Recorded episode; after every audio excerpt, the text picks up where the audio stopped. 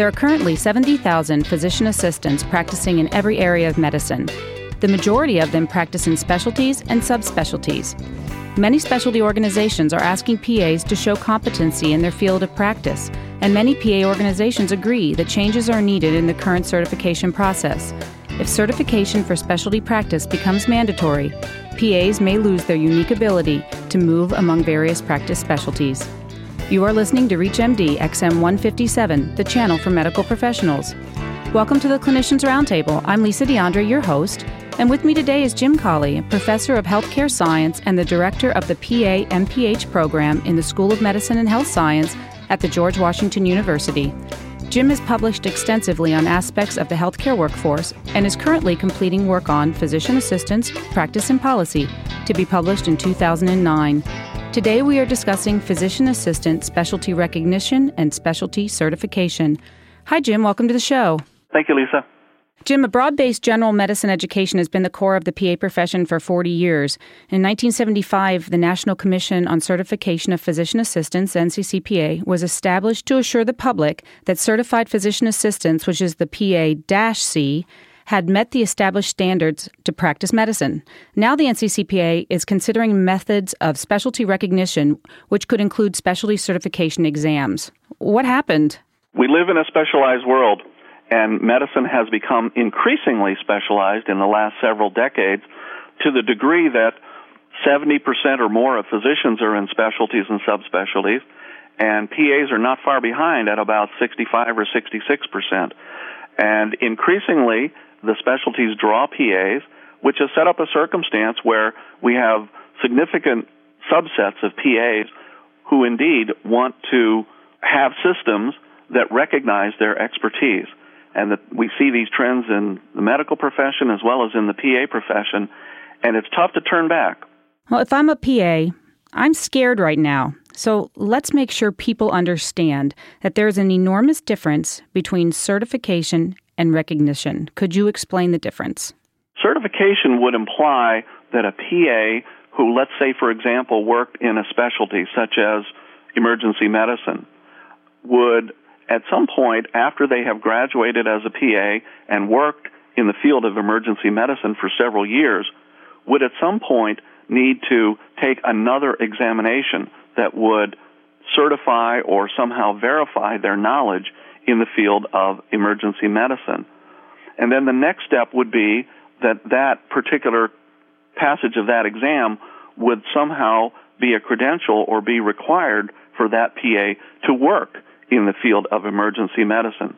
That's the scenario that many fear would occur if systems of specialty certification would emerge.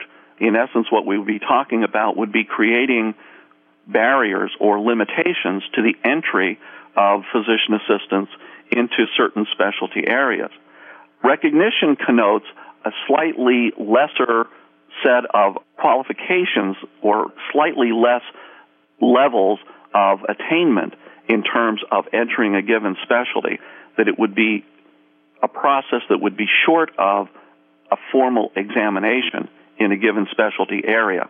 For example, to become recognized as an emergency medicine physician assistant, what might be required would be proof that an individual worked in the field for five to seven years, and that there would be other processes like attainment of continuing education in emergency medicine, physician attestation of competency in emergency medicine, and similar kinds of continuing professional development achievements that would result in an individual being recognized as proficient in emergency medicine. Well, many PA jobs are also in hospital settings, and PAs are being scrutinized the same as MDs. They're also requesting privileges in hospitals, just like MDs, and the credentialing bodies use the same standards, and they want documented evidence of training and expertise in the field. What's wrong with raising the bar? You make very good points, and indeed, credentialing agencies and hospital departments are indeed increasingly demanding proof of expertise and competency in specialty areas, and this is a phenomena that we see across the board. The dilemma for the PA profession is to, on one hand, to meet those requirements and to indeed show that we do have competencies in a variety of specialty areas, but at the same time, try to preserve this wonderful feature of our profession that's called clinical flexibility, which allows a PA to be able to work in one area for a number of years, for example, and then move to another area of medicine. This is a highly unique and very desirable feature of our profession. A majority, actually, of the individuals who we interview for entry into our physician assistant educational program indicate that it's this feature that leads them or attracts them to the PA profession. So this is something that we don't want to lose, but at the same time, we do recognize these increasing credential and qualification pressures that you describe. If you're just joining us, you're listening to the Clinicians Roundtable on ReachMD XM 157, the channel for medical professionals. I'm Lisa DeAndre, and I'm speaking with Jim Cawley, a professor of healthcare science and the director of the PA MPH program in the School of Medicine and Health Science at the George Washington University. We are discussing physician assistant specialty recognition and specialty certification. Jim, several PA specialty groups, such as the cardiovascular PAs, have a very different position. They've been under considerable pressure by the state regulatory agencies and hospitals to prove their competency in the field. Emergency medicine, dermatologic PAs are also looking for help to continue the progress in their fields. This is a problem that's different from what was encountered in primary care, but these PAs are also pioneers and they're just wearing a different hat and they're asking for help. What advice do you have for them? Well, I think that these groups and these PAs are taking a position that they would be expected to take. They are highly skilled professionals. They have developed a lot of proficiency in, in a given area, and it's not unusual or unreasonable for them to want to have their own examination, their own set of recognition processes that would confer on them the expertise that they've earned. This is the way that physicians also have achieved expertise in their various specialty areas as well.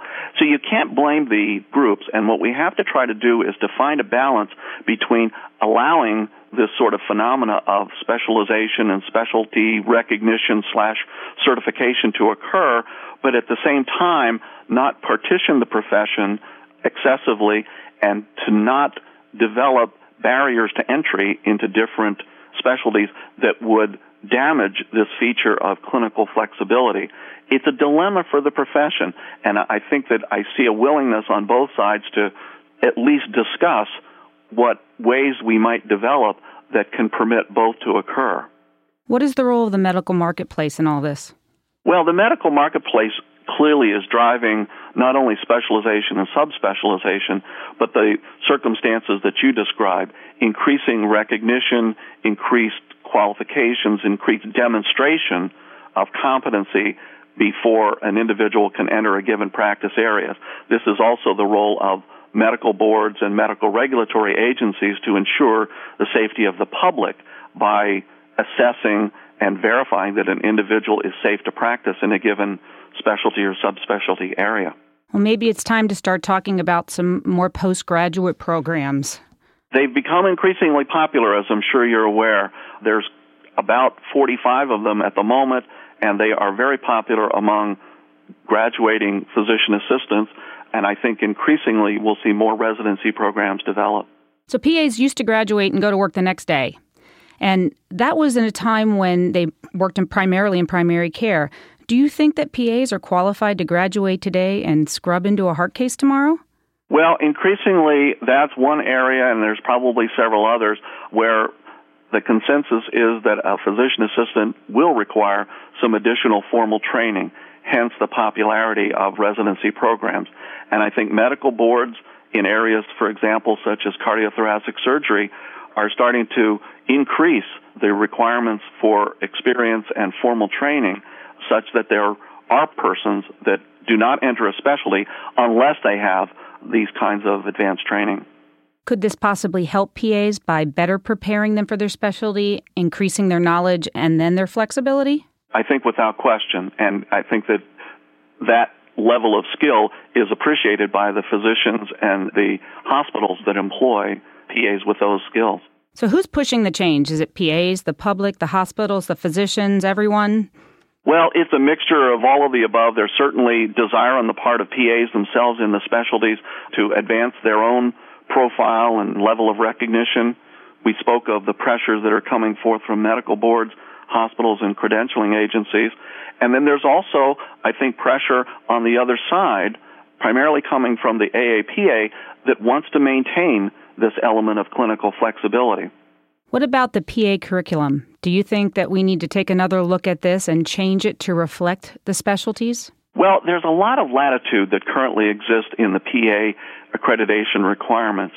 And I believe that there are different philosophies that different educational programs have that we might see a trend of increasing levels of specialization in PA programs, particularly some of those that might be set in medical schools where their graduates might have a more likelihood of entering into hospital medicine or critical care medicine or taking resident substitute kinds of positions.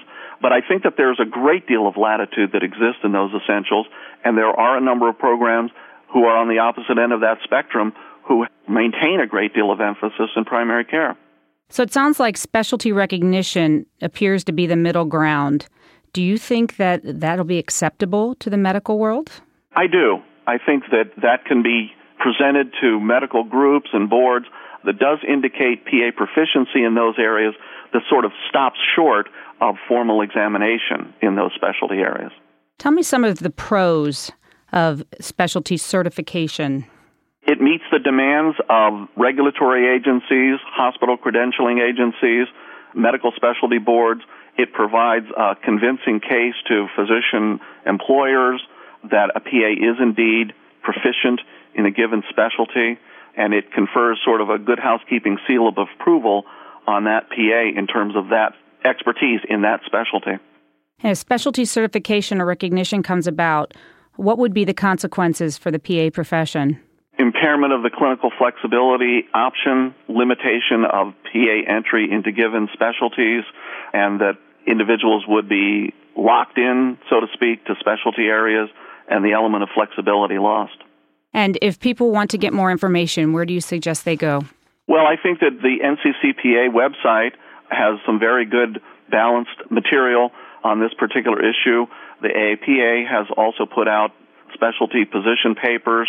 I think that both organizations are very involved in dealing with this issue. I would refer the listener to the websites of both the AAPA as well as the NCCPA. Thank you, Jim, for coming on the show. Thank you, Lisa. I'm Lisa DeAndre, and you've been listening to the Clinicians Roundtable on ReachMD XM 157, the channel for medical professionals. Please visit our website at reachmd.com, which features our entire library through on demand podcasts, or call us toll free with your comments and suggestions at 888 MD XM 157. And thanks for listening.